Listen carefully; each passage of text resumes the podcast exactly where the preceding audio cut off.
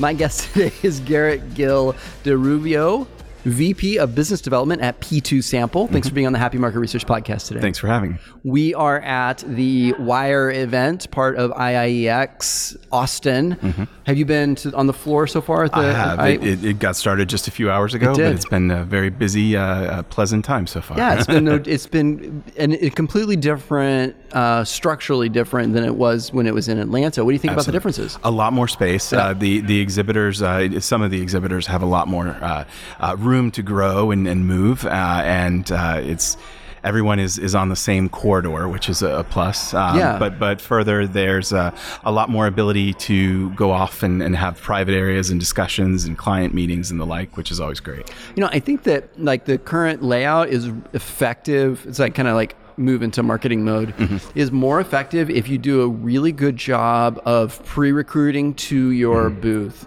right? I think that's like if you're just reliant in the trade show industry nowadays uh, or events of walk walk. I mean, that's going to happen. You're going to get drive-bys, but uh, you know, you're going to do so much better if you can start getting critical mass there. Absolutely. Right. And, and to have people be able to meet you in, in a common meeting spot where there's so many uh, human beings in one place, it's, it's convenient for them as well. Are they, so, like one hack that I've been toying with on that subject is doing events, like whether it's a demo or bring in a special speaker or something like that. Not like it's a, it's not like you're taking the floor um, of the exhibit hall, but it could be something you know where you could do a five or ten person uh, presentation, right? Just to kind of like get that activity level up in those rooms. For sure.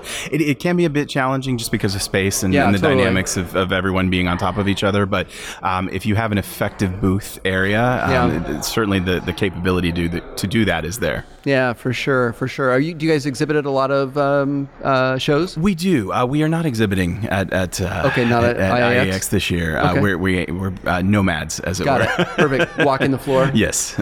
Cool. Uh, so you guys have had Mm-hmm. a hell of a big run. I'm running. I see your name everywhere, Mm-hmm. uh, and I believe you just announced your biggest quarter ever in Q1. Absolutely. Which is actually rare because Q1 Mm-hmm. in our industry is kind of like Q3. Those are the quieter quarters. Certainly. Right. So coming off of a big Q4, Mm-hmm. a lot of momentum. What was the key to success? Give us the wisdom.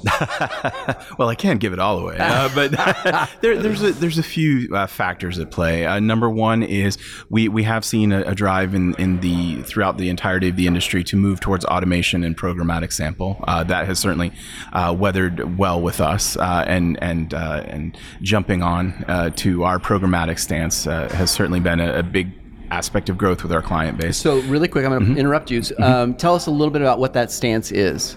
uh, we believe in being as programmatic as possible with sample, um, and and not just the sense of having everything automated, but having as real time an aspect of, of engagement with not only a, uh the studies and the ability to launch them, but also with the engagement with the respondents and the panelists that are involved as well uh, from from our side of things. So to be able to truly work in real time uh, has has afforded a number of our clients the ability to get, um, I, I would say, a higher quality of data, and they're coming back for more, um, which is a, a fantastic problem to have. We've also seen a lot of international growth on our side beyond the U.S., uh, which has traditionally been a, a strong foundation for us in our business model.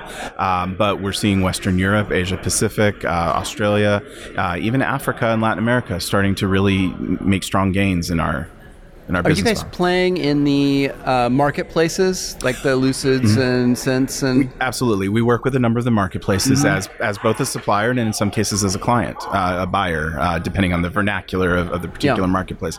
Um, and and we work well um, because of that level of automation and integration. We all speak the same language, um, so we're we're happy to support marketplaces and work with that, and then also bring some additional buyers, uh, non traditional market research buyers to the table as well. Yeah, that's cool. I mean, unlocking the panel is the panelists is really important. Mm-hmm. Obviously, um, what are we ever going to stop having to ask gender over and over again in surveys? we would love to see that. I know our respondents would love to see that, and and that's one of the things we've been emphasizing with our clients is the ability to call on our established demographics that have been proven over and over again. No one's changing, although there's certainly the possibility, but no one has changed their gender 15,000 times. So let the demographics and their profile speak for themselves uh, and get to the heart of the research itself. So you guys launched a marketing campaign, hashtag time to listen, which I think should be tethered to some kind of like hashtag Beatles or something. Tell me a little bit about that. Um, it, it, goes back to that, that core of, of respondent engagement. Um, to be able to hear what the, the respondents are a vital part of market research and to really hear their opinions about not being asked the same question about gender or age 15,000 times in 15,000 ways. It, it's a waste of their time. Um, and so to be able to hear their voices in market research, the actual voice of the consumer, more often than not, is, is a vital part of the research itself. It not only helps with respect to that respondent engagement, also the quality of data. Um, if they're enjoying their survey experience, if they're positively contributing, the data tends to be better um, and and less uh, propensity for fraud or less propensity for boredom in surveys where they start to straight line or, or, or similar. Um, so we really encourage our clients and, and the platforms with which we work to make things as streamlined as possible for the respondent because it, it represents a, a stronger quality to the, the data that comes out of the research itself. Are you seeing Twitter as a platform to engage customers also? We haven't traditionally used Twitter. We are starting to. Mm-hmm. Um, uh, it's it's not part of our core business model. Um, but I know that our marketing team, as well as uh, some of our um, clients, are, are, working with Twitter-based projects uh, and the like. Um, we just we haven't been called upon. Uh, Got uh, it significantly there. Got it. So you're not really active there. You see, mm-hmm. what what marketing channels do you use a lot? LinkedIn, I assume. Mm-hmm. Uh, LinkedIn is, is very popular for us. We do some Facebook, both recruitment for panelists as well as for clients. Uh, we've just started in Instagram as well, um, but predominantly we are working in a number of different different uh, not only platforms but but uh, social media and and also through various publishers and recruitment sources. So uh, there's a number of ways in which we promote ourselves uh, from a marketing perspective, utilizing a lot of those same sources from which we get members. Looking forward, mm-hmm. how are we going to change as an industry? Oh, I think it, it goes back to kind of two tenets of what I've already spoken about, which is number one, a better respondent engagement. Um, I, I, think the eye towards who is filling out that survey and what are they interested in and how do I engage them is a, is a key strategy going forward for the industry as a whole. Because if you're not engaging your consumers, your products aren't going to engage your consumers. Right. Uh, secondarily, I, I, think there is a, a drastic move towards globalization. It's not just a US study or a UK study, it's now a 10 and 20 study exercise or 10 and 20 geography exercise. Um, so I think there is a, a global expansion that is starting to occur occur and looking at global audiences as opposed to microscopic views of, of the world. So, if I if I'm hearing you correctly, you're seeing the respondent experience as being mm-hmm. something that we should actually start caring more about mm-hmm. as an industry. Absolutely, and that's going to in- increase engagement mm-hmm. at the, you know, and, and, hopefully improve overall quality, mm-hmm. um, which is a big problem right now in our space. Mm-hmm. The you know the other part of it that I think is really interesting is the programmatic.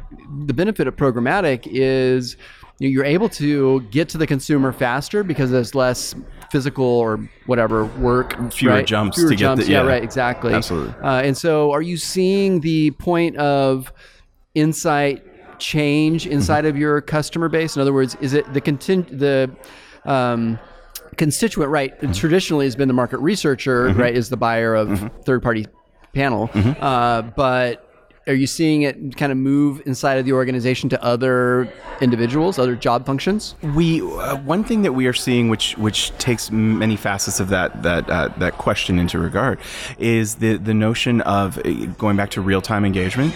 We we're starting to see research and therefore respondent engagement happening at a at a quicker pace. Therefore, things can be very similar to Twitter, um, where things can be sampled in real time. Um, so it doesn't take days or weeks or or months in field. Things can be done in hours. Um, and so the, the notion of programmatic sampling allows for instantaneous uh, engagement with the client. They're, they're, we're not waiting a week for someone to get back from an email invite and respond in. They're, they're dealing with that respondent in real time, which allows researchers to truly sample something and smaller pools of sample in a very quick time using very quick media, very quick automation, and therefore move on to the next topic and the next topic, and therefore also extend their research, recontact those respondents a day or two later and ask similar opinions or next phase. Especially, uh, we, we see it a lot the, the classic Super Bowl model of of what did you think of the client, the commercials, and then after you saw it three times later, an hour after uh, halftime at the Super Bowl, what did you think of it? And being able to really engage in real time and larger, uh, smaller pools of sample, but larger, broader pools for for projects of that nature has really changed the face of research. It's not it's not months and months of planning to get a sample pool. It's it's minutes in some cases. My guest today has been Garrett Gil de Rubio. They did it right. All right, perfect. a little bit tenuous on that. Uh, how do people get in contact with you? Uh, via our website, p2sample.com. You can always find me on LinkedIn as well. All right, perfect. Uh, and I think we're connected on LinkedIn also. So um, we'll be posting this episode uh, specifically for you guys and um, including all your contact information inside of the show notes. Thanks for being Excellent. on the Happy Market Research Thanks for having Podcast. me.